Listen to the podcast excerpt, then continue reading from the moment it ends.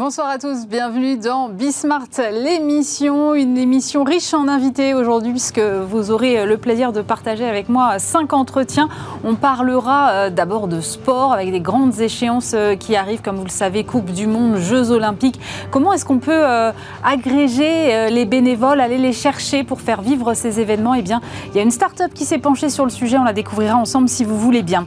On sera Plongez dans notre enfance. Si vous vous souvenez de la marque Merveille du Monde, la marque de chocolat avec le gros lion, eh bien, elle renaît de ses cendres et on racontera cette histoire dans quelques instants. On parlera également de toute l'économie du vin. Il y a eu des derniers chiffres récemment, alors qu'on rentre dans cette période de foire au vin. Comment se porte le marché aujourd'hui? Évidemment, tout cela est à consommer avec modération, bien sûr. On fera le point sur euh, les nouvelles marques discount, comment elles ont changé leur image. Il y a une étude qui est parue sur ce sujet elle est signée de l'agence Becoming. On décryptera euh, les enseignements de cette étude dans quelques instants. Et puis on terminera euh, cette émission en parlant de design, mais le design euh, appliqué aux marques agroalimentaires et notamment à Tic Tac qui vient d'être refondu. Comment est-ce qu'on travaille le design de l'agroalimentaire? Je poserai la question au patron de Team Creative Group qui sera avec nous en fin d'émission. C'est Bismart l'émission, c'est parti.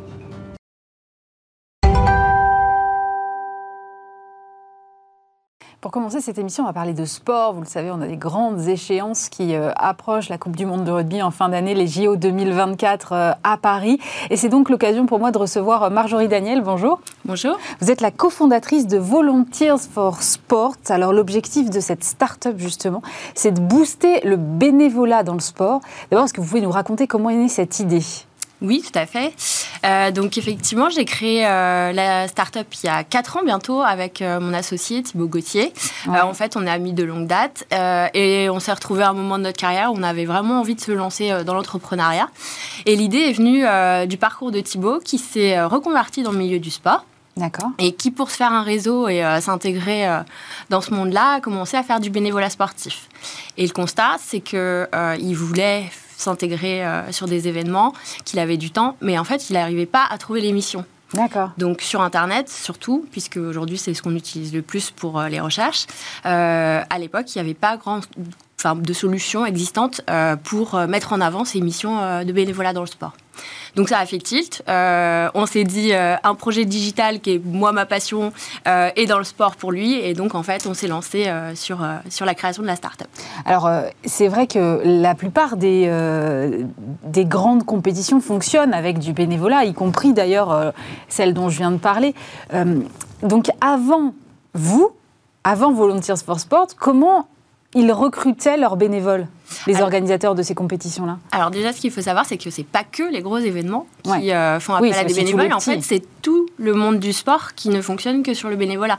Tout l'associatif sportif est géré par des gens qui ne sont pas rémunérés, mm. les fédérations également. Donc il y a vraiment, en fait, euh, c'est une base, c'est un socle de l'économie du sport, le bénévolat. Et donc auparavant, euh, ça fonctionnait beaucoup par le bouche à oreille. Donc, dans le réseau associatif, c'est souvent du local. Euh, les parents euh, d'enfants, etc., qui s'engagent. Euh, sur les gros événements, ben, il y a souvent un appel à bénévoles qui est organisé, mais pour un événement. Et l'idée de, de, notre outil, donc on commercialise un outil sous licence, qui est un outil de gestion de bénévoles, c'est de pouvoir en fait avoir une structure à l'année où, par exemple, une fédération va pouvoir créer sa communauté de bénévoles et leur pousser les différentes possibilités d'engagement euh, tout au cours de l'année, tout au long de l'année. D'accord. Donc c'est un peu euh, euh, sectorisé par sport ou est-ce que euh, si j'ai envie de faire à un moment du, du, rugby et à un moment, je sais pas, d'aller dans un événement sur de l'athlétisme par exemple, moi en tant que bénévole, c'est possible, j'aurai tout au même endroit ou pas? Oui. Alors en fait là c'est l'autre outil. c'est ça, il y en a deux en fait. Voilà, c'est ça. C'est une application mobile qui s'appelle Bénévole Connect. D'accord. Et donc là c'est une solution gratuite qui est un peu un système de de recherche d'emploi. En fait, vous un peu comme un dashboard ou un truc comme ça. Oui, c'est ça, euh, un peu comme nous on fait souvent le rapprochement avec euh, un site de recherche d'emploi, c'est-à-dire que vous créez votre profil, de l'autre côté, euh, l'organisateur il crée un profil où il peut publier mm. ses recherches, et en fait vous candidatez en ligne sur l'application, il y a un retour, un échange qui se fait de cette manière-là. Donc c'est vraiment quelque chose de très simple dans le fonctionnement. Mais l'avantage pour le bénévole, c'est justement ce que vous venez de dire, c'est qu'il a en un seul endroit différentes possibilités sur différents sports. Il y a une géolocalisation aussi qui se fait, donc il peut trouver les événements autour de chez lui. Et également, euh, du côté de l'organisateur, bah, ça simplifie le process, ça donne accès à une communauté euh, nouvelle, puisqu'il euh, y a des gens qui ne sont pas forcément que locaux qui peuvent participer. Et donc, bah, c'est tout bénéf pour tout le monde. Et sur l'autre outil, celui que vous commercialisez donc plutôt auprès des fédérations, euh, comment ça fonctionne? Quel est euh, leur intérêt à elles? C'est de pouvoir animer la communauté, mais c'est elles qui créent la communauté. Il y a un lien ou pas avec le deuxième outil? Il y a beaucoup de questions. C'est ça. Effectivement. Alors donc c'est un outil nous qu'on pousse auprès des fédérations, mais qui est aussi utilisable par les gros événements. Donc aujourd'hui, euh, les discussions qu'on a, c'est plutôt avec les gros événements par exemple ceux que vous avez cités. D'accord. Euh, et donc, euh, pour une fédération, l'avantage, c'est que c'est donc une plateforme qui est multi-événement et qui va permettre de, comme je vous le disais, de fidéliser une communauté. Euh, aujourd'hui, ce qui se passe, comme je vous expliquais tout à l'heure, c'est qu'il y a des appels à bénévoles ponctuels mhm. et à, suite à ça, il n'y a pas de maintien euh, du lien. Du lien, voilà. Mm, mm. Donc euh, à chaque fois on repart de zéro et c'est quand même dommage parce que euh, il y a des gens qui sont passionnés, comme vous le disiez, d'un sport et qui sont prêts à lever des montagnes pour aller s'engager à aider à organiser les événements. Donc euh, la fédération, elle peut euh, gérer sa communauté euh, bah, par de la communication, mais aussi il y a une option de gestion sur événement dans l'outil. Et là, c'est très intéressant parce que vous allez pouvoir vraiment gérer les plannings construire des plannings avec vos bénévoles. Euh, ce qu'il faut savoir, c'est que euh, gérer des bénévoles, c'est pas comme euh, gérer des prestataires, puisque bah forcément, vous devez vous adapter à leur disponibilité. Et pas l'inverse. Voilà, vous, en général, on n'impose pas voilà, de, de planning aux bénévoles, on lui demande quand est-ce qu'il est disponible pour venir aider, et le planning, il se crée de cette façon-là. Mhm. Et du coup, ça ajoute une complexité de gestion. qui n'est pas, qui est pas facile, puisque justement, il faut faire ce rapprochement disponibilité et euh, besoin en fait de l'organisation. Donc, si je comprends bien, vous vous définissez vraiment comme une start-up tech aujourd'hui. C'est vraiment euh, l'outil logiciel et l'application. Alors, oui et non. Ah. Euh, effectivement, on a ces deux outils-là.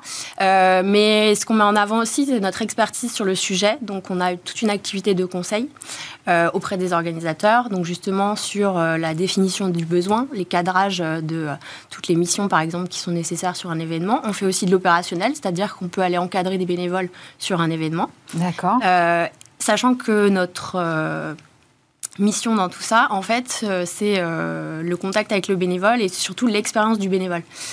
nous, aujourd'hui, on considère que notre société, elle manque d'engagement. Mmh. je ne sais pas si c'est votre cas, mais moi, mes parents, par exemple, ils étaient très engagés. Moi, je suis déjà beaucoup moins.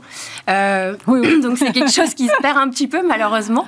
et pourtant, bah, c'est une des bases de notre société, le vivre ensemble. Et euh, cet engagement bénévole, il nous tient vraiment à cœur. Et pour nous, il faut que ça se passe bien sur l'événement pour que les gens reviennent.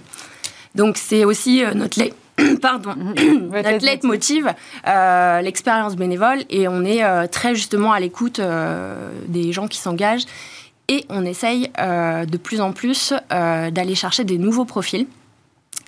Euh, notamment les étudiants. Donc il y a beaucoup d'étudiants qui, sont, qui ont des projets dans le sport, donc pour qui c'est naturel mm. euh, d'aller vers le bénévolat. Euh, mais il y a d'autres populations qui ne connaissent pas du tout ce que c'est l'engagement bénévole.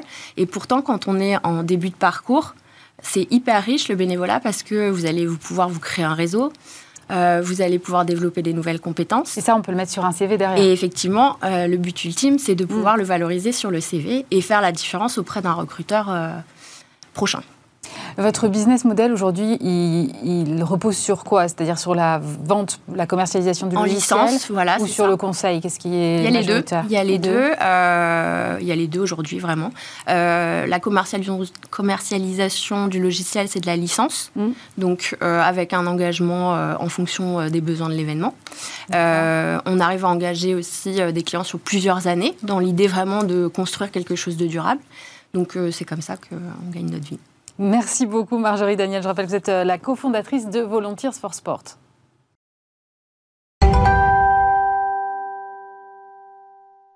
Et je vous propose tout de suite de retomber en enfance. En tout cas, moi, je retombe en enfance en compagnie d'Alexandre Canard. Bonjour. Bonjour. Vous êtes associé directeur général de Crocola et avec vous, on va parler d'un sujet que j'adore, qui est la relance, la renaissance d'une marque, puisque vous avez décidé de relancer euh, Merveille du Monde, une marque emblématique de tablettes de chocolat des années 80-90. Mais d'abord, on va quand même euh, revenir un peu à la base. Crocola, c'est votre entreprise. Elle a à peu près, je crois, deux ans, spécialisée dans les tablettes de chocolat. Euh, quelle est l'histoire de votre marque? Parce que euh, des offres de tablettes de chocolat, il y en a quand même pléthore et il y a des gros, gros industriels. Donc, qu'est-ce qui vous a poussé, vous, à vous lancer sur ce marché il y a deux ans? Bah, en fait, c'est vrai, c'est un petit peu tout ça. C'est un, marché qui est extrêmement concurrentiel, les tablettes de mm. chocolat. Et pourtant, avec mon associé Amélie, euh, on a réalisé il y a, plus de deux ans, euh, en discutant avec beaucoup de parents, qu'il y avait aujourd'hui 80% d'entre eux qui n'avaient plus confiance dans la qualité des produits proposés pour leurs enfants. Euh, mm. donc ça ne veut pas dire qu'ils n'en achètent plus, euh, qu'ils n'achètent plus des tablettes. on a tous des tablettes dans le tiroir de la cuisine. sauf que les parents se retrouvaient un peu tiraillés entre la volonté de faire plaisir à leurs enfants mm. avec des produits gourmands et la culpabilité d'acheter des produits qu'ils savaient ultra transformés. Et donc c'est comme ça qu'on a lancé Crocola euh, en se disant qu'on voulait proposer une alternative qui soit à la fois gourmande mais aussi beaucoup plus naturelle, beaucoup plus saine. Donc les tablettes Crocola, c'est des, ingrédients 100% bio, 100% euh, issus du commerce équitable, 100% naturel, donc aucun additif, euh, aucun arôme artificiel, et un contenu ludo-éducatif à l'intérieur des tablettes pour aussi aller sensibiliser les enfants à tout l'environnement autour du cacao. Et donc voilà. Ça, et donc c'est là où facilement, moi qui connais la marque Merveille du Monde parce que j'ai grandi avec, euh, je vois très bien le rapport avec euh, avec Merveille du Monde parce qu'effectivement il y a euh, ce côté ludo-éducatif, on y reviendra un peu plus tard, mais il y a aussi votre packaging qui est déjà euh, avec euh, des animaux de la jungle, notamment des singes, des paresseux, euh, perroquets. et il y a tout de suite, quand on pense à Merveille du Monde, quand on connaît la marque, on pense au lion. Donc il y, avait, y avait c'est ça que vous vous êtes dit, vous êtes dit. En fait, il y avait un lien que, que pas mal, quelques, quelques personnes nous ont fait aussi remarquer. Alors nous, on l'avait bien évidemment en tête, mais il y avait, il y avait ce lien qui existait. Et il y a quelques années, on a eu l'opportunité de, de, rentrer dans un appel d'offres en fait pour pour racheter les droits de la marque Merveille du Monde, euh, qui à l'époque appartenait à, Nestlé. Euh, et donc on, a, on est rentré dans cet appel d'offres qu'on a remporté il y a à peu près un, an et demi. Et depuis un an et demi, on, travaille sur la relance de la marque euh, avec les fans en fait de la marque, parce qu'il y a il y a beaucoup de fans de cette marque Merveille du Monde qui militent depuis des années via des pétitions en ligne sur Change.org. Il y a des milliers de signataires en fait euh, euh, sur cette pétition depuis des, des dizaines d'années pour relancer la marque euh, Merveille du Monde. Donc on les a contactés, un grand nombre d'entre eux. On a créé des groupes de travail pour comprendre en fait quelles étaient euh, leurs attentes et qu'est-ce qui avait fait de cette marque une marque iconique de leur enfance en fait.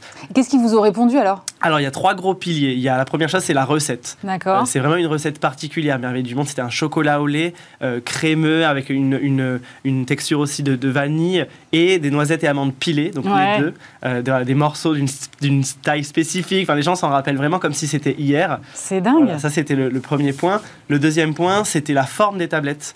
Euh, donc c'était des tablettes avec des gros carreaux. Des gros carreaux. Avec, exactement, avec euh, un relief euh, qui permettait aussi d'avoir bah, un creux, puis les animaux un petit peu en relief qu'on pouvait mm. manger tout autour, puis finir par l'animal.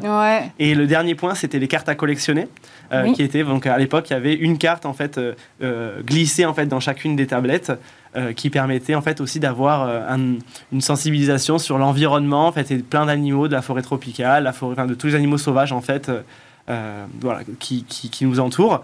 Et donc, on a retravaillé, nous, avec eux, euh, sur ces trois piliers. Pour, euh, c'est ça, parce que vous, vous rachetez quand même une marque qui a disparu, je pense, depuis à peu près 15 ans. Oui, c'est ça. Donc, et vous rachetez, on est d'accord, quand on rachète une marque, on rachète le nom.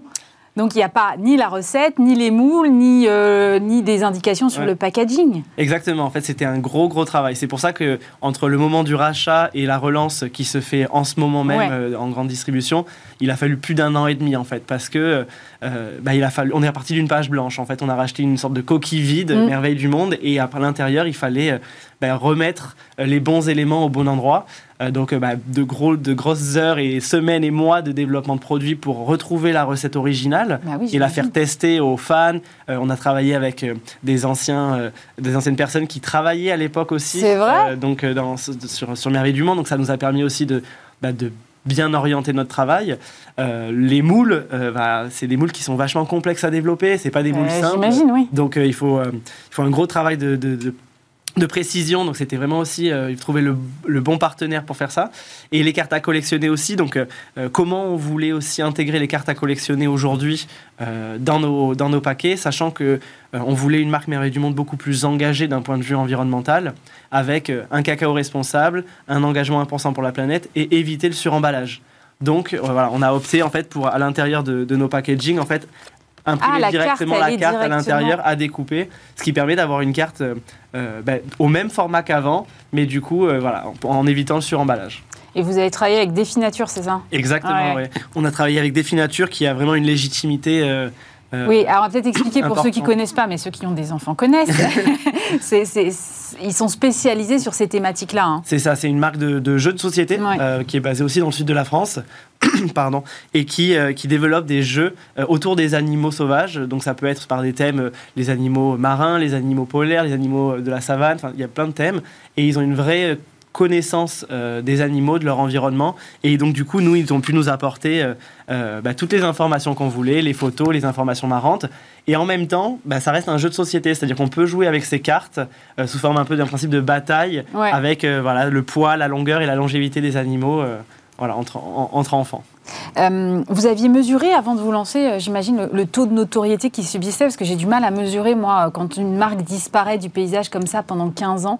Euh, qu'est-ce qui reste? Vous me dites qu'il y avait une communauté très engagée, mais vous l'avez mesuré? Oui, on a fait une étude indépendante en fait de notoriété mm. et c'était assez bluffant. 15 ans après, il y a toujours plus de 30% de notoriété sur ah cette marque. Donc voilà, c'est vraiment une marque qui a marqué une génération. Aujourd'hui, quand on parle de merveille du monde à des gens qui ont grandi dans les années 80-90, ils bah s'en rappellent que ce soit via le nom, que ce soit via la forme de la tablette, via euh, les cartes, il y a toujours quelque chose qui va vraiment leur rappeler. Donc 30% euh, de notoriété, c'est énorme. C'est la génération qui est parent actuellement, quoi, Exactement. En gros.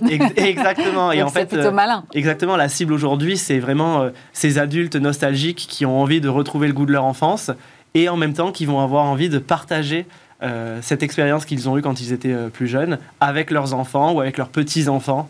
Euh, pour que voilà, on, déguste des bons carreaux de chocolat et en même temps, on, on s'amuse avec les cartes à collectionner. Vous, euh, vous avez lancé la commercialisation euh, là, ça fait quelques semaines. Mm. comment c'est accueilli? Est-ce que vous avez déjà des premiers chiffres à partager ou des tendances? Oui, alors ben, déjà par rapport à avant, ce qu'on a, on a changé un petit peu aussi quelque chose, c'est qu'on a repris la recette originale de, chocolat au lait et on a lancé une deuxième variété au chocolat noir. D'accord. Voilà, parce qu'on s'est dit que c'était aussi aujourd'hui, plus dans la voilà, 20 ans plus tard, une vraie une vraie occasion de consommation de consommer du chocolat noir. Et donc, c'était bien de proposer sur la même base de recettes, amandes et noisettes pilées, un chocolat, un chocolat noir. Donc, les deux euh, tablettes sont référencées aujourd'hui dans, toutes les enseignes. Donc, ça arrive là en ce moment dans, tous les magasins. Et on a des, premiers retours qui sont, euh, qui sont incroyables. On a fait une avant-première à la Grande Épicerie de Paris où on a vendu plus de 5000 tablettes en deux semaines. Euh, donc, ah ouais, donc c'était, c'était assez, assez incroyable. On voyait des, des gens qui étaient euh, émus aux larmes de retrouver leurs souvenirs d'enfance en fait avec cette tablette et qui achetaient 15, 20, 30 tablettes. Non, je ne peux pas croire voilà, Donc, si, si, c'était vraiment. Bah, on est sur une marque qui est très émotionnelle, euh, qui génère quelque chose et on le voit en fait au moment où on en parle. Par exemple, on parlait de la notoriété de 30%. Hmm. Les gens ne nous disent pas oui, oui, je connais Merveille du Monde. Ils nous disent oh, c'était la marque de mon enfance. Bah mon Dieu, je me rappelle quand mamie me coupait un carreau. Voilà, donc c'est très émotionnel. Et donc, euh, aujourd'hui, les premières tendances en magasin sont extrêmement positives. Euh, et donc, on a, on a hâte de pouvoir euh, euh, être présent un peu dans tous les magasins pour que le maximum de personnes puissent retrouver la marque. C'est quoi vos ambitions là, euh, à la fois pour euh, Merveille du Monde, mais aussi plus globalement pour Crocola? Alors bah, pour Crocola, c'est vraiment de continuer de, recruter sur le, bon chocolat, sur l'initiation au bon chocolat, et la mission de la marque, c'est vraiment l'éducation au goût. Donc il y a vraiment cette, cette volonté de continuer le développement. et sur Merveille du Monde, bah, l'objectif, ça va être de redonner accès à cette, à cette Madeleine de Proust au plus grand nombre, le plus vite possible. Voilà, et d'un point de vue global, nous, on a, on reste une petite société et notre objectif, ça va être de continuer notre développement commercial. On est aujourd'hui, euh, on a des accords avec toutes les enseignes. Bah, l'objectif, ça va être de développer encore plus notre présence sur le terrain, de développer notre chiffre d'affaires au sein de chaque magasin et puis, et puis de pouvoir voilà, continuer de, euh, de, remplir les papiers des gens. Vous, vous, aviez anticipé euh, une telle demande Vous me dites 5000, 5000 tablettes vendues en deux semaines. Il faut avoir le stock pour fournir? C'est impossible d'imaginer qu'on va vendre euh, autant, honnêtement. Euh, euh, donc c'est un challenge. On avait anticipé une forte demande. On a anticipé une forte demande, donc on a du stock. Après, on ne pourra pas couvrir 5000 tablettes de, si chaque magasin vend 5000 tablettes, mais on réajustera. On a aussi la flexibilité d'être une petite boîte, de pouvoir réajuster rapidement nos besoins. Vous produisez où? Alors, on produit Crocola en Provence et Merveille du Monde dans la Loire. Donc, les deux marques sont fabriquées en France. D'accord. Et pourquoi deux sites de production différents? Parce que bah, c'était un choix un petit peu stratégique, nous, de, de choisir le bon partenaire le plus adapté euh, à la marque. Sur Crocola, on avait besoin d'un partenaire qui ait beaucoup de flexibilité, qui veuille travailler avec nous sur le développement de nouvelles recettes, mm. euh, sur, le, voilà, sur, plein de, choses un petit peu plus innovantes sur, sur le chocolat pour enfants. Et sur Merveille du Monde, on avait besoin d'un partenaire qui euh, puisse être capable de très très vite, sur une courte période, faire des volumes beaucoup plus massifs. voilà, et avec aussi cette flexibilité de pouvoir rapidement avoir du stock de produits, de matières premières, etc. On l'a évoqué rapidement, et vous êtes sur un marché quand même qui est ultra concurrentiel et qui, euh, qui effectivement, il y a des gros industriels euh, euh, qu'on peut citer, hein, que ce soit Lint, Milka, Poulain ou autres.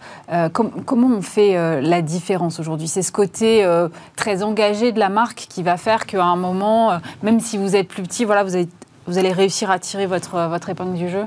Alors, c'est bah, du coup, si on parle un petit peu des deux marques, Crocola, pour le coup, on est sur un environnement où nous, on considère qu'on n'a pas vraiment de concurrents. Parce que on est sur un chocolat de dégustation pour enfants. Aujourd'hui, de plus en plus de, tablettes sont de très bonne qualité, mais elles ciblent beaucoup les adultes, alors que pour l'enfant, il n'y a pas ce segment en fait de dégustation pour enfants. Donc là, on a vraiment un discours de apporter quelque chose de supplémentaire au rayon et à l'offre et aux consommateurs. Euh, sur Merveille du Monde, on est plus sur un produit en effet Madeleine de Proust qui va pouvoir en fait euh, euh, être plus naturellement comparé à ce qui se trouve dans le rayon, mais c'est pour ça que nous on a voulu aussi beaucoup plus d'engagement euh, donc on est sur du cacao qui est responsable, labellisé Max Havelaar. Mm. On a aussi un engagement avec 1% pour la planète. Euh, très peu finalement de tablettes de chocolat euh, aujourd'hui dans le rayon tablettes de chocolat ont cet engagement. et puis il y a aussi tout ce qui va avec Merveille du monde au global, comme on a dit, la forme de son moule, la carte à collectionner, voilà, qui est quand même assez unique à la marque et qui va pouvoir apporter une expérience au-delà de la dégustation. Et en termes de prix vous vous positionnez comment du Alors, euh, bon, le distributeur reste évidemment maître de sa politique tarifaire. Sur euh, Crocola, on est aujourd'hui sur un prix recommandé à 2,99 euros et sur Merveille du Monde à 2,49 euros. Ok, oui, donc il n'y a pas non plus. Euh, non, voilà, on est, on est vraiment aujourd'hui aligné dans les, dans, les, bah, dans les prix du marché, notamment en plus aujourd'hui en période de très forte inflation où tous les prix ont tendance à, à augmenter et donc forcément, voilà, on est vraiment aligné avec avec les prix du marché. Merci beaucoup Alexandre Canard. Je rappelle que vous êtes associé directeur général de Crocola.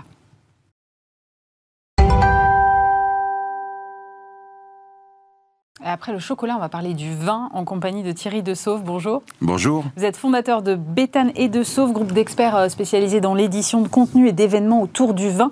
Et c'est vrai que je voulais vous recevoir euh, maintenant parce qu'on va rentrer, ou on est déjà rentré cette semaine dans la période de foire au vin, euh, notamment du côté de la grande distribution. Évidemment, on va le redire, à consommer avec modération, bien sûr. Mais c'est quand même l'occasion de faire le point sur ce marché. On a eu des chiffres qui ont montré quand même qu'il y avait une baisse de consommation du vin en France. Est-ce que c'est la fin d'une passion française Pas du tout. Ah euh, C'est la fin d'une euh, d'une époque qui est déjà bien entamée depuis, depuis longtemps, c'est euh, l'époque où le vin était une boisson de tous les jours, où quand vous regardez les films des années 50, ben, la famille est réunie, ils ont toujours le, la bouteille de rouge là-dessus, qui, qui a d'ailleurs pas d'étiquette, qui a des, le litre étoilé, on appelait ça. Ça, c'est terminé. Alors, euh, les gens buvaient du vin comme ça par habitude, sans se soucier vraiment de la qualité. C'était 60 euh, litres par, euh, par personne par an. C'était beaucoup. non, pardon, c'était pas 60 litres, c'est 120 litres, le double. et là, on est passé à 40 litres. Donc, ça montre bien le changement. Mais en revanche, je crois que j'ai vu il y a quelque temps un sondage qui disait que pour 96% des Français, le vin, c'est un produit culturel inséparable de l'idée de la France, qui se fonde la France. Et c'est vrai. Et moi qui ai la chance, par mon métier, mm. de me balader dans le monde entier, ben, la culture du vin, la civilisation du vin, euh, c'est une civilisation qui s'est beaucoup développée, qui s'est beaucoup développée sur des vins de qualité, euh, sur des vins même de, de luxe parfois, et euh, la France est toujours l'inspirateur de cette civilisation. Donc on peut être fier de ça. Mais sur le plan de la consommation, qu'est-ce qui explique euh, cette baisse de consommation Parce que effectivement, euh, j'entends bien, c'est peut-être pas très raisonnable 120 litres euh, par an, absolument. On n'était pas non plus d'abord un sur les mêmes niveaux de degré d'alcool. Je pense que la, consommation là-dessus a aussi évolué. mais, mais qu'est-ce qui explique qu'on sent quand même une accélération? On dit beaucoup oui, la jeune génération, elle consomme moins de vin, elle va aller chercher plutôt d'autres choses. Est-ce que c'est la concurrence de la bière? Est-ce que c'est qu'est-ce qui D'abord, d'une manière générale, les boissons alcoolisées sont moins consommées qu'autrefois, et tant mieux. Euh, ah oui, bah, on, le rappelle toujours, mais le vin c'est de l'alcool, euh, la bière c'est de l'alcool, les, spiritueux aussi, et euh, à haute dose c'est pas bon du tout. en revanche, pour comprendre les, nuances d'un produit et la subtilité de, goût et l'émotion du, goût d'un bon vin, bah, il faut en boire un peu, pas beaucoup. et ça, c'est un mode de consommation qui s'est implanté dans le monde entier et en France comme ailleurs. Euh, mais aujourd'hui, le, vin, c'est toujours un moment partagé avec des amis ou des, connaissances et c'est toujours une émotion. C'est presque un, produit culturel. Bon, on va, dire que j'en fais trop si, je vous explique. C'est comme lire un livre ou, ou parler d'un film, mais euh, très souvent, c'est un sujet de conversation. Et ce sujet de conversation, il n'y a pas besoin d'en boire euh, euh divers pour l'entamer. Dès la première gorgée, on a envie d'en parler. Mais c'est vrai qu'on a aussi parfois un peu l'impression que c'est un truc de spécialiste et qu'il faut euh, voilà, s'y connaître un peu pour comprendre la complexité euh, de ce qu'on est en train de boire. Alors c'est vrai, comme tout produit culturel, euh, il faut parfois des codes. Alors tous les vins n'ont pas les mêmes codes. Euh, il y a un, développement extraordinaire du rosé, par exemple, aujourd'hui, en France, mais aussi aux États-Unis. Le rosé, c'est un vin euh, dont les codes sont beaucoup plus simples à comprendre, et y compris dans la consommation beaucoup de gens vont mettre des glaçons dans le rosé, ça ne choque personne. Mm. Si vous mettez ça dans du pétrus, ça va faire un scandale. Peut-être pas. Euh, j'ai vu passer deux, trois initiatives de, disons, d'une nouvelle génération d'entrepreneurs du vin autour de vin en canette, mm. de, systèmes euh, rebouchables pour éviter justement que le, problème qu'on a, que quand on ouvre une bouteille, bon, bah, il faut la finir. Est-ce que, est -ce que ça, ce sont des choses qui sont euh, qui sont dans l'air du temps, selon vous, qui répondent à une problématique ou pas? Alors, il y a d'abord le vin en canette. Euh, j'ai un âge un peu plus élevé que le vôtre, et je me souviens qu'un des premiers sujets que m'avait donné mon rédacteur en chef de l'époque, euh, c'était euh, le développement du vin en canette. Bon, Donc vous voyez qu'il y a des modes comme ça qui, qui, reviennent et, et, qui ne s'imposent pas forcément. ensuite, il y a des vrais sujets. Euh, il y a des vrais sujets comme euh, le bilan carbone, euh, comme les, les, la façon de mm. consommer le vin, etc. Et c'est vrai que le, tout bouteille, le tout bouchon de liège, c'est pas forcément une obligation. On peut euh, découvrir les, bons vins et s'intéresser aux vins avec d'autres types de contenants.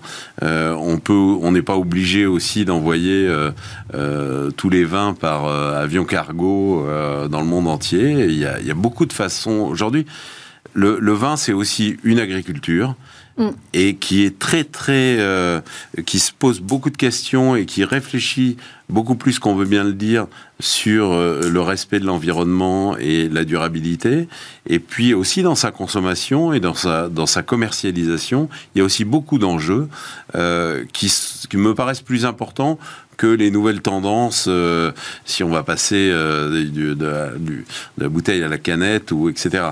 Il y a encore une fois, l'économie du vin, elle est au centre des enjeux euh, planétaires actuels, euh, comme beaucoup d'autres économies, mais elle entame sa, transformation et elle l'entame d'une manière euh, assez diversifiée assez intéressante à suivre, parce que c'est une économie extrêmement déconcentrée. Il y a énormément d'opérateurs de vin, il y a énormément d'entreprises, des PME, des TPE, des un peu plus gros.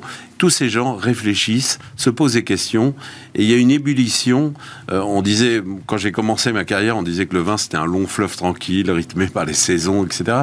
Mais au contraire, euh, c'est vraiment l'archétype d'une économie et d'une euh, d'une filière qui bouge beaucoup, qui se pose beaucoup de questions et qui réagit énormément. Oui, mais justement, on en parlait euh, pas plus tard que la semaine dernière avec euh, Thomas Hugues dans Smart qui recevait euh, les représentants du, Bordelais et qui disait effectivement à quel point c'était compliqué pour eux même de faire des, projections parce que les aléas climatiques, le changement climatique, aujourd'hui, les amener à se poser toutes ces questions. Et, ils ont évidemment évoqué ce que vous disiez, c'est-à-dire toute la question de la, transformation du transport, des, du conditionnement aussi. Mais, mais sur le changement climatique aujourd'hui, est-ce que vous pensez qu'on va avoir certains vignobles disparaître, par exemple, ou euh, que certains vins vont monter tellement en degrés que ce sera plus euh, possible de les exploiter sous cette forme? Comment est-ce que vous voyez les choses? Alors, il y a évidemment des, grands changements. Euh, il y a des changements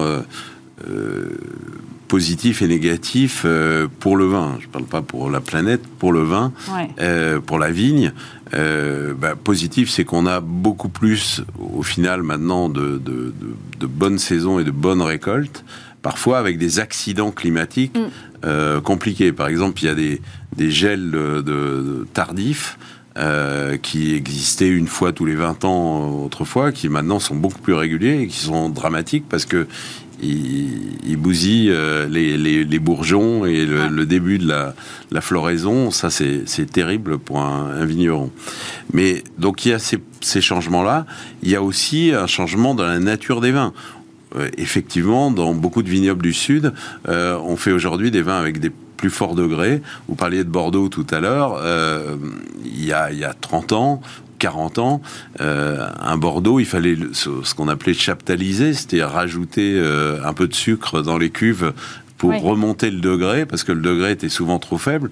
Aujourd'hui, c'est plutôt le contraire. On, a des degrés qui sont à 13, 14, parfois un peu plus. Donc c'est la limite supérieure. Mais ça, ça peut aussi se gérer par des modes de culture différents. Euh, autrefois, on éclaircissait les, vignes, c'est-à-dire qu'on enlevait les, feuilles pour que les raisins soient plus en contact avec le soleil. Aujourd'hui, euh, on recouvre les, vignes de, feuilles pour que les raisins soient protégés du soleil et mûrissent tranquillement sans trop d'impact de, de, cette chaleur et de cette exposition. Donc il y a beaucoup de choses. Et puis, dernier point, il y a aujourd'hui des vignobles qui renaissent effectivement des vignobles septentrionaux. On fait aujourd'hui des sparkling wines, euh, on ne va pas dire du champagne, euh, mais euh, dans le sud de l'Angleterre. Mais il y a par exemple deux, deux jeunes entrepreneurs français qui ont créé un vignoble à Versailles et qui est extrêmement intéressant. Nous, on les suit depuis, depuis longtemps. Ça s'appelle La Bouche du Roi.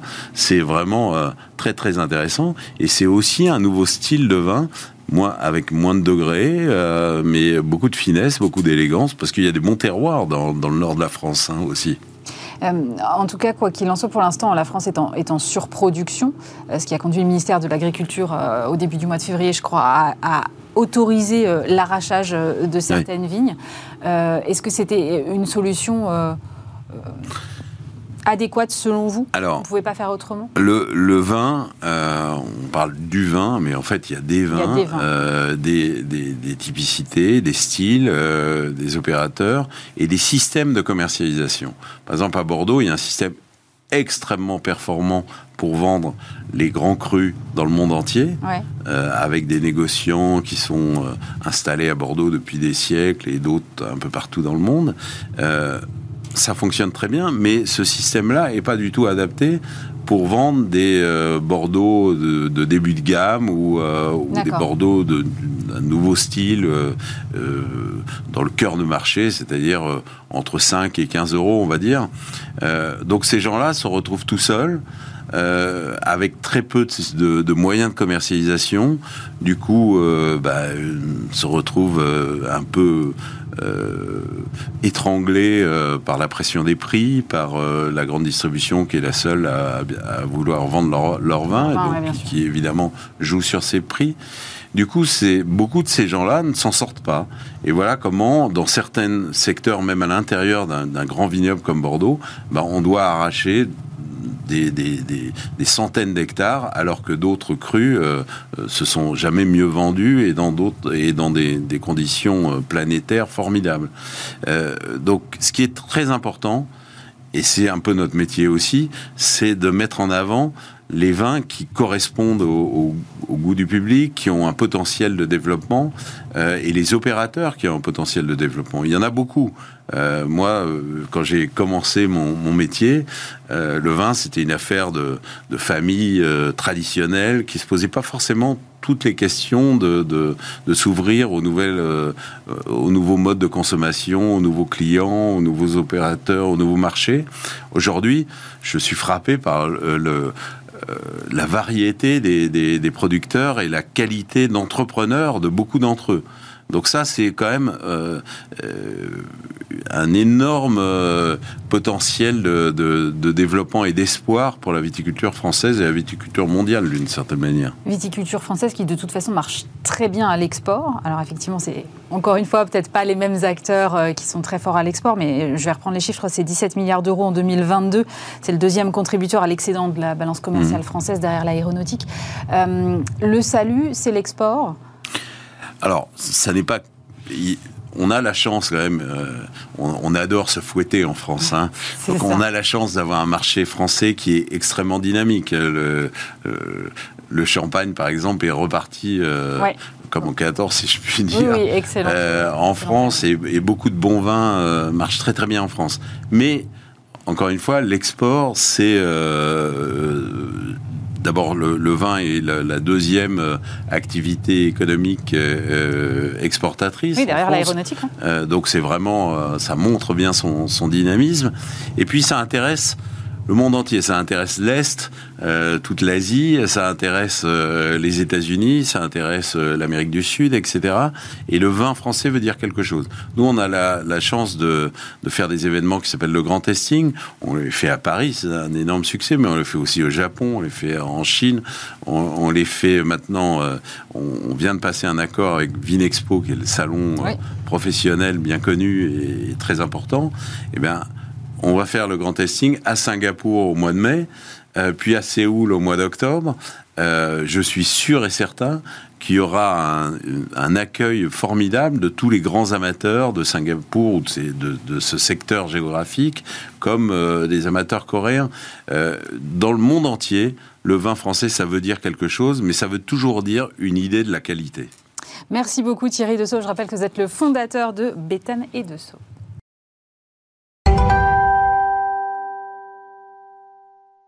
Et j'ai le plaisir de recevoir euh, maintenant Cécile Badoir. Bonjour. Bonjour. Vous êtes la directrice générale de Becoming, groupe de communication. Vous publiez une étude euh, qui m'a grandement intéressée, qui s'intitule Le Discount, nouvelle love brand du retail. Et ce qui me frappe dans cette étude d'abord, Cécile, c'est qu'en fait, l'image des enseignes discount a profondément changé. Il y a écrit dans l'étude cette phrase euh, Le discount a su créer de la désirabilité. moi, j'ai envie de vous demander, mais comment s'est opérée cette transformation? Parce qu'effectivement, quand on lit les résultats de l'étude, et on rentrera dans le détail après, on voit qu'il y a un vrai changement d'image.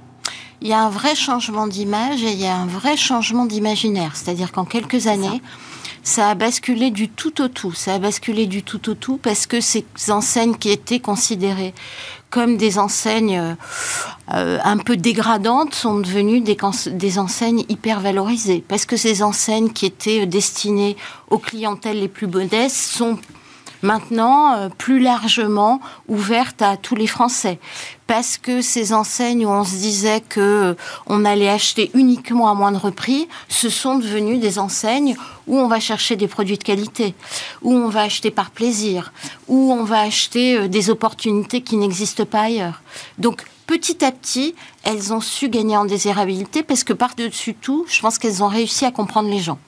Et c'est là qu'elles font toute la différence. Quand je dis comprendre les gens, c'est comprendre les Français aujourd'hui dans des normes de consommation qui évoluent. Parce qu'on va chercher le prix bas, mais pas uniquement.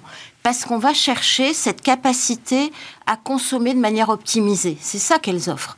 Tout en gardant quelque chose qui est fondamental, c'est le plaisir je lisais que pas du tout justement. Euh, c'était pas du tout associé ça. Associé au plaisir. C'était pas associé au plaisir parce que ce qu'elles donnaient à voir d'elles, c'était le prix bas, le prix bas, le prix, le prix bas. Je crois que ce qu'elles ont donné à voir d'elles, c'est une qualité, c'est une offre produit large. C'est une offre produit dans laquelle aujourd'hui, comme dans les autres enseignes, on va trouver du bio, on va trouver du vegan, on va trouver du local.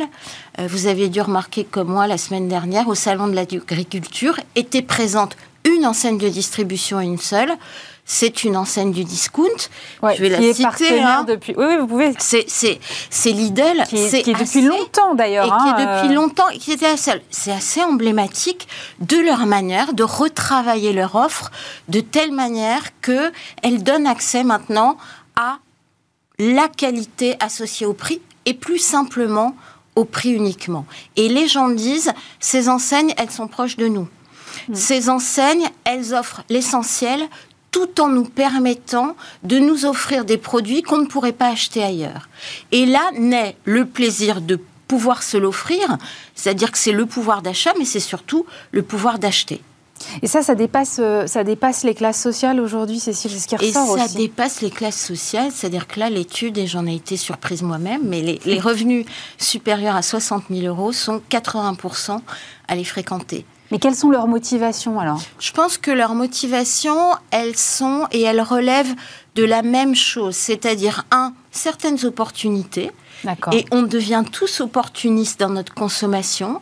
D'autant plus en période d'inflation. Et d'autant plus en période d'inflation. Donc on est capable de pousser l'enseigne, la porte de ces enseignes, parce que tout d'un coup, il y a un robot euh, multifonction à un prix imbattable qui est, qui est offert. Et parce qu'en fait, c'est la preuve aussi d'une consommation intelligente, bien sûr. Le fameux smart choice, mhm. il est là, c'est-à-dire que euh, oui, on se donne le pouvoir de, de consommer de manière très optimisée et on est même capable après coup de partager tout ça avec nos proches parce que ces marques, elles jouent là-dessus, elles deviennent communautaires il y a même un certain nombre de Français et de Françaises qui partagent leurs bons plans dans ces enseignes sur les réseaux sociaux. Je voyais qu'un groupe s'appelle, euh, et là je vais à nouveau citer une autre enseigne, euh, Aldi c'est la vie. C'est, sur les réseaux sociaux. Sur les réseaux sociaux, c'est-à-dire que les gens déballent les courses qu'ils ont faites pour montrer à quel point leurs achats sont intelligents. Quelqu'un disait, je dépense beaucoup, mais de manière économe. C'est ça aussi ah, le, le, contrat que ces enseignes offrent, à la fois pour les plus modestes et puis pour tous les autres qui vont y chercher certains produits et qui ont tendance de toute façon maintenant à euh, faire leurs courses dans plein d'enseignes différentes. Et les enseignes de discount, elles rentrent dans le panier des enseignes qui sont consommées par les Français et les Françaises quand, le, quand, quand, quand Lidl dit le, vrai prix des bonnes choses, je pense qu'il résume bien ce transfert et cette bascule vers la qualité associée au prix. C'est vraiment ça, je pense, qui est fondamental dans le choix des gens. Est-ce qu'on retrouve sur le, sur le podium, euh, Cécile? On retrouve trois enseignes et sur tous les items, c'est-à-dire la notoriété, la fréquentation, la fidélité, la consistance d'image. On retrouve Lidl, Aldi et Action. D'accord. Donc deux très alimentaires, mais qui en même temps offrent aussi tous les autres produits. Une plus récente qui est Action et qui en quelques années a fait une percée absolument euh, incroyable. Après, toutes les autres, on le voit bien, commencent à grimper. On voit que Carrefour va rentrer sur le marché là, via une enseigne qui s'appelle Atacado. Elle a déjà un petit peu de notoriété, on le voit dans l'étude. Mais il y a trois leaders que sont Lidl, Aldi et Action. Et ça concerne euh, aujourd'hui, cette nouvelle image, cette nouvelle consommation, elle concerne aujourd'hui tous les produits où il y a quand même certains produits, euh, je ne sais pas, par exemple le frais qu'on délaisse euh, et sur lesquels on se retourne plus vers des enseignes traditionnelles C'est pas le cas, c'est-à-dire que là aussi, on voit que les produits concernés sont les fruits et légumes. Hmm. Ensuite, on a les produits d'entretien. Ensuite, on a le frais dont on vient de parler. Donc après, on a les produits relatifs à l'habitat, mais donc ça concerne très largement. Mais, euh, c'est une tendance qui va durer selon vous euh, une fois que une fois que voilà elles ont transformé leur image, elles ont avancé, elles ont fait un espèce de plan euh, très massif, je trouve, de la part en tout cas d'Action qui s'est vraiment qui est allé au rouleau compresseur. Ou est-ce qu'il y aura un moment un petit retour? Parce que on voit bien il y a d'autres enseignes discount, je pense à Jiffy notamment qui a très bien marché pendant des années, puis là qui est clairement euh, en déclin.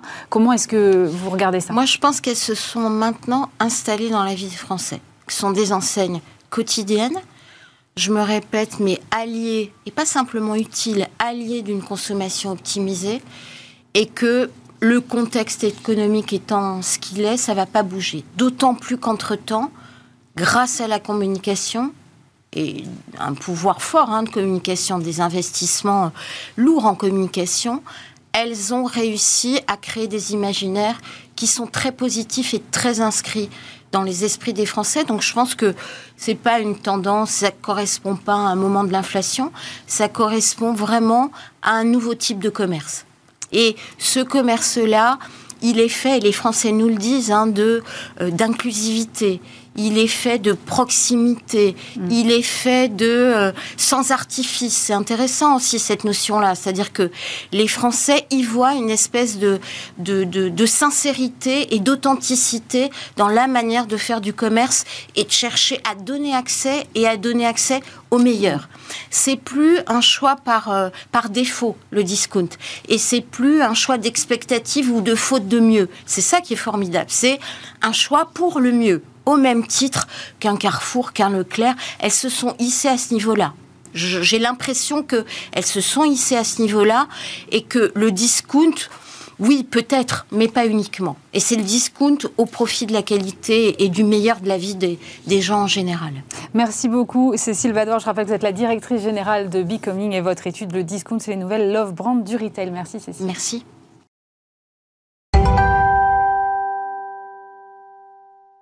C'est une émission où on aura parlé de vin, de chocolat et maintenant on va parler d'agroalimentaire aussi puisque euh, j'ai la joie de recevoir Benoît de Lavarenne. Bonjour. Bonjour. Vous êtes directeur général de Team Creative Group qui est une agence de design indépendante et justement vous travaillez principalement avec des marques de l'agroalimentaire. Alors vous avez en, portefeuille La Vache qui rit, Ferrero, Belle, Saint-Michel pour n'en citer que quelques-unes. Et, moi je, m'intéresse beaucoup euh, à ces questions de design et je me demandais Effectivement, quand on, fait, euh, quand on est une agence de design et qu'on travaille comme ça avec euh, des marques de l'agroalimentaire, où est-ce que ça commence le travail? Est-ce qu'on commence dès la recette? On commence dès la recette et je dirais qu'on commence même encore un, peu en amont puisqu'on commence idéalement dans la visite de l'usine. C'est vrai? Dans la discussion avec la R&D, dans l'échange avec le marketing bien entendu, mais aussi de façon la plus large possible avec l'ensemble des intervenants. Donc on va être très intéressé de comprendre euh, qu'un produit est fabriqué avec du beurre frais, euh, qu'un autre est fabriqué avec du vrai fromage fondu, ou qu'un autre encore sera fait à base de céréales venant de la filière française. Donc ce sont des éléments qui vont être absolument capitaux pour que derrière, dans l'expression stratégique et créative du design, on soit plus juste et plus dans l'ADN de la réalité du produit. Et vous pouvez suggérer à vos clients de modifier une recette ou, ça, vous, vous, pouvez pousser ce curseur jusque-là? Alors d'abord, on a tous les droits. tant, qu'on reste poli. Euh, les clients nous sont euh, souvent très euh, euh, d'un feedback qui est extérieur, euh, qui est donc moins engagé d'une certaine façon, en tout cas euh, sur les tenants et aboutissants financiers d'une nouvelle recette. Donc oui, on va suggérer d'éviter ce qu'on appelle dans le langage un peu angliciste les baddies le plus possible, et donc on va promouvoir vraiment tout ce qui va être bonne ou meilleure recette autant que possible, et souvent le chemin pour arriver à la bonne ou meilleure recette, puisque Paris ne s'est pas fait en un jour, et que maintenant que le Nutri-Score est quand même bien établi, il y a vraiment une quête du mieux manger à laquelle Team Creative souscrit, euh, évidemment. Alors, votre dernier fait d'armes, si je puis dire, c'est euh, la refonte de Tic Tac. Moi, je voudrais déjà qu'on commence par le brief. Quelle était la problématique du client à ce moment-là? La problématique du client est assez simple. On a un produit Tic Tac qui est né euh, dans les années 70, en l'occurrence en 69, les années hippies, les années de spontanéité, d'une certaine liberté en tout genre. Et en fait, euh, et depuis ce moment-là, euh, le design, la partie design de, de Tic Tac, pas de Team Créatif, était devenu relativement mécanique, un peu en pointillé, un, peu d'une certaine façon sans, sans émotion. Elle avait perdu cette âme. Et donc, le brief était très très simple. Redonner sur 2 cm, c'est sans doute le plus petit packaging du monde. Mais oui. Le, la, la, valeur émotionnelle de l'année de naissance ou de la création ou de, ou de l'envie euh, de, de, créer Tic Tac il y a maintenant 50 ans. Donc, c'était un, peu comment est-ce qu'on revient aux sources, si je vous entends bien. Exactement. C'était revenir aux sources d'un cœur mentholé entouré de 100 couches euh, de vanille. Faut quand même imaginer. 100 couches de vanille autour du Tic Tac Exactement, du cœur mentholé. mais non, mais personne ne le sait. C'est pour ça que je me permets je révélais à, vos, bah, à nos téléspectateurs. Et en fait, cette fraîcheur qui, justement, très spontanément vous libère un petit peu les chakras et vous donne envie euh, de, continuer votre journée, euh, nécessitait que le design soit un peu plus à la hauteur de son rayonnement, de cette spontanéité euh, que tout tic-tac users ambitionne d'avoir. Alors vous avez euh, retravaillé le logo notamment, et, c'est vrai que moi je l'ai vu et je l'ai décortiqué pas mal. Et je me suis dit, mais le changement est, quand même assez subtil.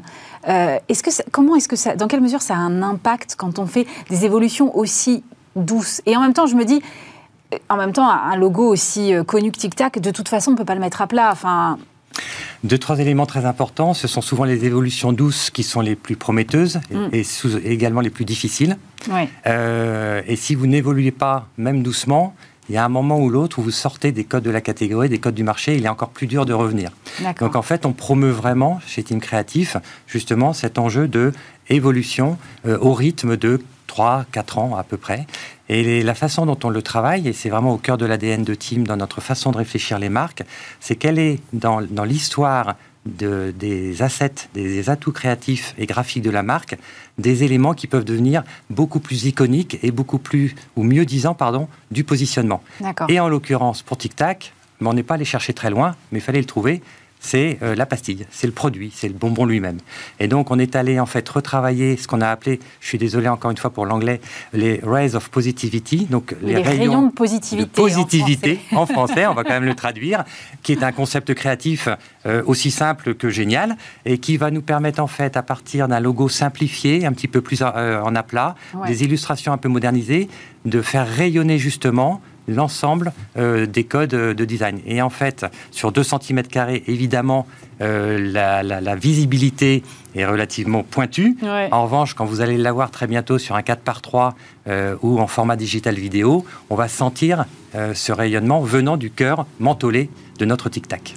Alors justement, c'est là où, où ça m'a beaucoup, beaucoup intéressé, parce qu'effectivement, on a cette on va dire, cette feuille au milieu où il y a écrit tic-tac en vert que tout le monde connaît, et puis autour, vous avez comme ça rajouté des rayons faits avec cette fameuse pastille. Et je trouve ça super intéressant ce narratif que vous expliquez très bien sur les rayonnements de la positivité, euh, euh, la référence aux années de création de Tic Tac que moi j'ignorais par exemple en tant que consommatrice. Et je me dis tout ça c'est super, mais comment on le raconte? Parce que le consommateur quand il va voir le logo, il va dire ok ils ont mis des petits rayons de soleil, mais il va pas avoir tout ce que moi j'ai grâce à ma conversation avec vous euh, D'abord, merci de, vos compliments. Euh, il va pas l'avoir, et c'est ça la complexité de notre métier, mais aussi la beauté. C'est que très étonnamment, un design réussi va être capable par lui-même sur un coin de table, dans une conversation entre amis, de décortiquer ou de décoder. Donc effectivement, l'ensemble des détails que je viens de vous fournir mm. ne seront pas décodés euh, en une seule seconde en ne faisant que regarder un design que l'on voit d'ailleurs à l'écran, mais tout d'un coup, il va se passer quelque chose sur une expression et les gens vont commencer à sentir qu'il y a euh, une dimension de rayonnement, qu'il y a une dimension de spontanéité, qu'il y a une dimension de ah tiens, j'avais pas fait attention, ce sont en fait euh, les pastilles qui sont représentées dans ce rayonnement. Donc c'est verbatim vont arriver. Mm. Et bien entendu, le PAC ne peut pas tout faire. Et on a nos amis euh, de la communication qui vont mettre l'emphase et, prendre le relais sur la base du travail de branding.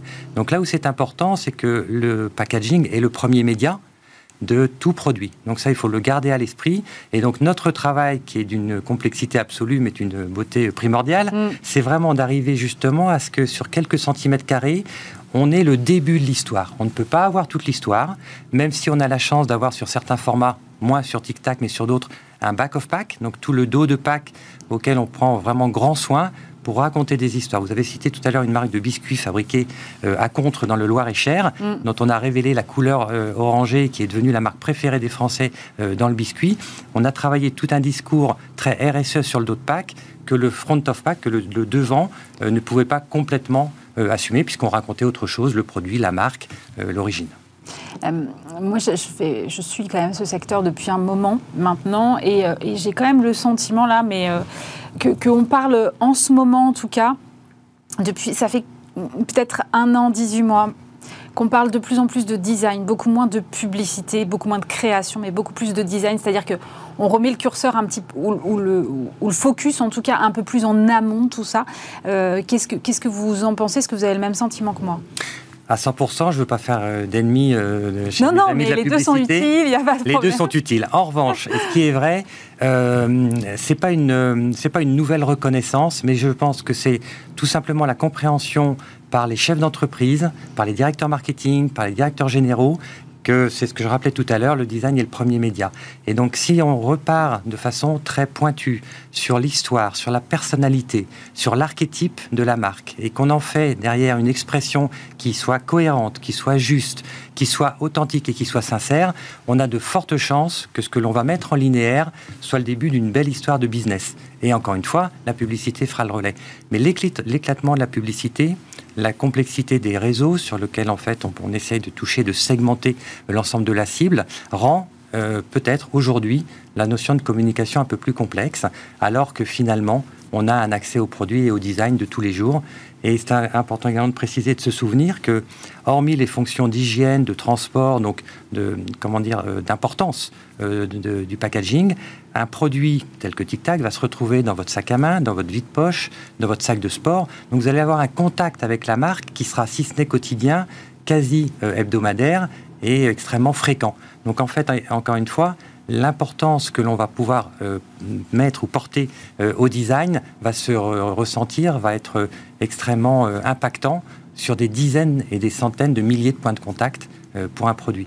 Et je, pense, par rapport à votre question, que c'est une prise de conscience des seniors, quand je dis des seniors, c'est du top management, de se dire, et finalement, est-ce qu'il ne faut pas remettre un peu plus d'emphase et d'importance? Et on le ressent également.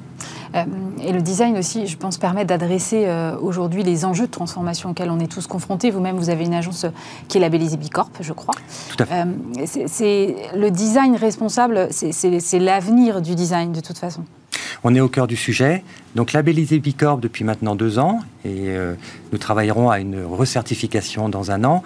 Qu'est-ce que ça veut dire Bicorp? C'est euh, Business for Good, donc c'est une certification parmi les plus compliquées qu'il est tenu mm. d'obtenir. Deux ans de travail pour Team Créatif en ce qui concerne les agences françaises. Et en fait, ça nous oblige, c'est-à-dire que ça nous conditionne à devoir être dans l'intention et dans l'impact mieux disant sur l'ensemble des projets que l'on mène. Donc on va et on revient peut-être au début de l'entretien, systématiquement challenger, poser des questions, être un peu la mouche du coche pour faire en sorte que le produit que l'on va avoir le plaisir euh, de designer soit, encore une fois, sur un chemin euh, vertueux de, recyclabilité, de traçabilité, euh, de better eating, donc de meilleurs ingrédients. Donc cette partie-là, évidemment, va être de plus en plus au cœur des enjeux. Et c'est peut-être également la raison pour laquelle les euh, directions générales, financières, marketing, commerciales se sont euh, depuis quelques années réintéressées de façon très très forte au, design et au packaging. Merci beaucoup Benoît de Lavarenne, directeur général de Team Creative Group. C'est la fin de cette émission. Merci de nous avoir suivis bien évidemment. Lundi, vous retrouvez Stéphane Soumier, même lieu, même heure. Nous on se retrouve euh, vendredi prochain. Passez un très bon week-end sur Bismart.